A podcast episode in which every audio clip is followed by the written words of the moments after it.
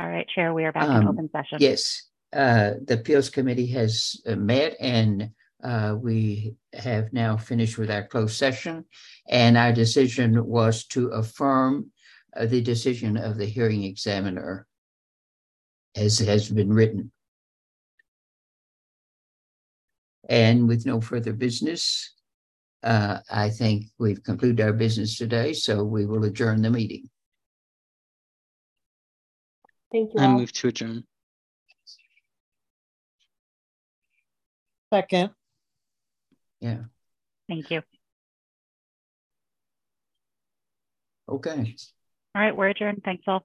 yeah, finished for the day. And Thanks. then for reference, because Mr. Johnson is here, Adriana, you're going to draft up the decision. And then once that is drafted and prepared by document services, that will be issued to the parties, I would assume at some point next week. Yes, that's correct. I'll, I'll probably have it done within a day or two and then I'll get it to Melanie for signature. Thank you.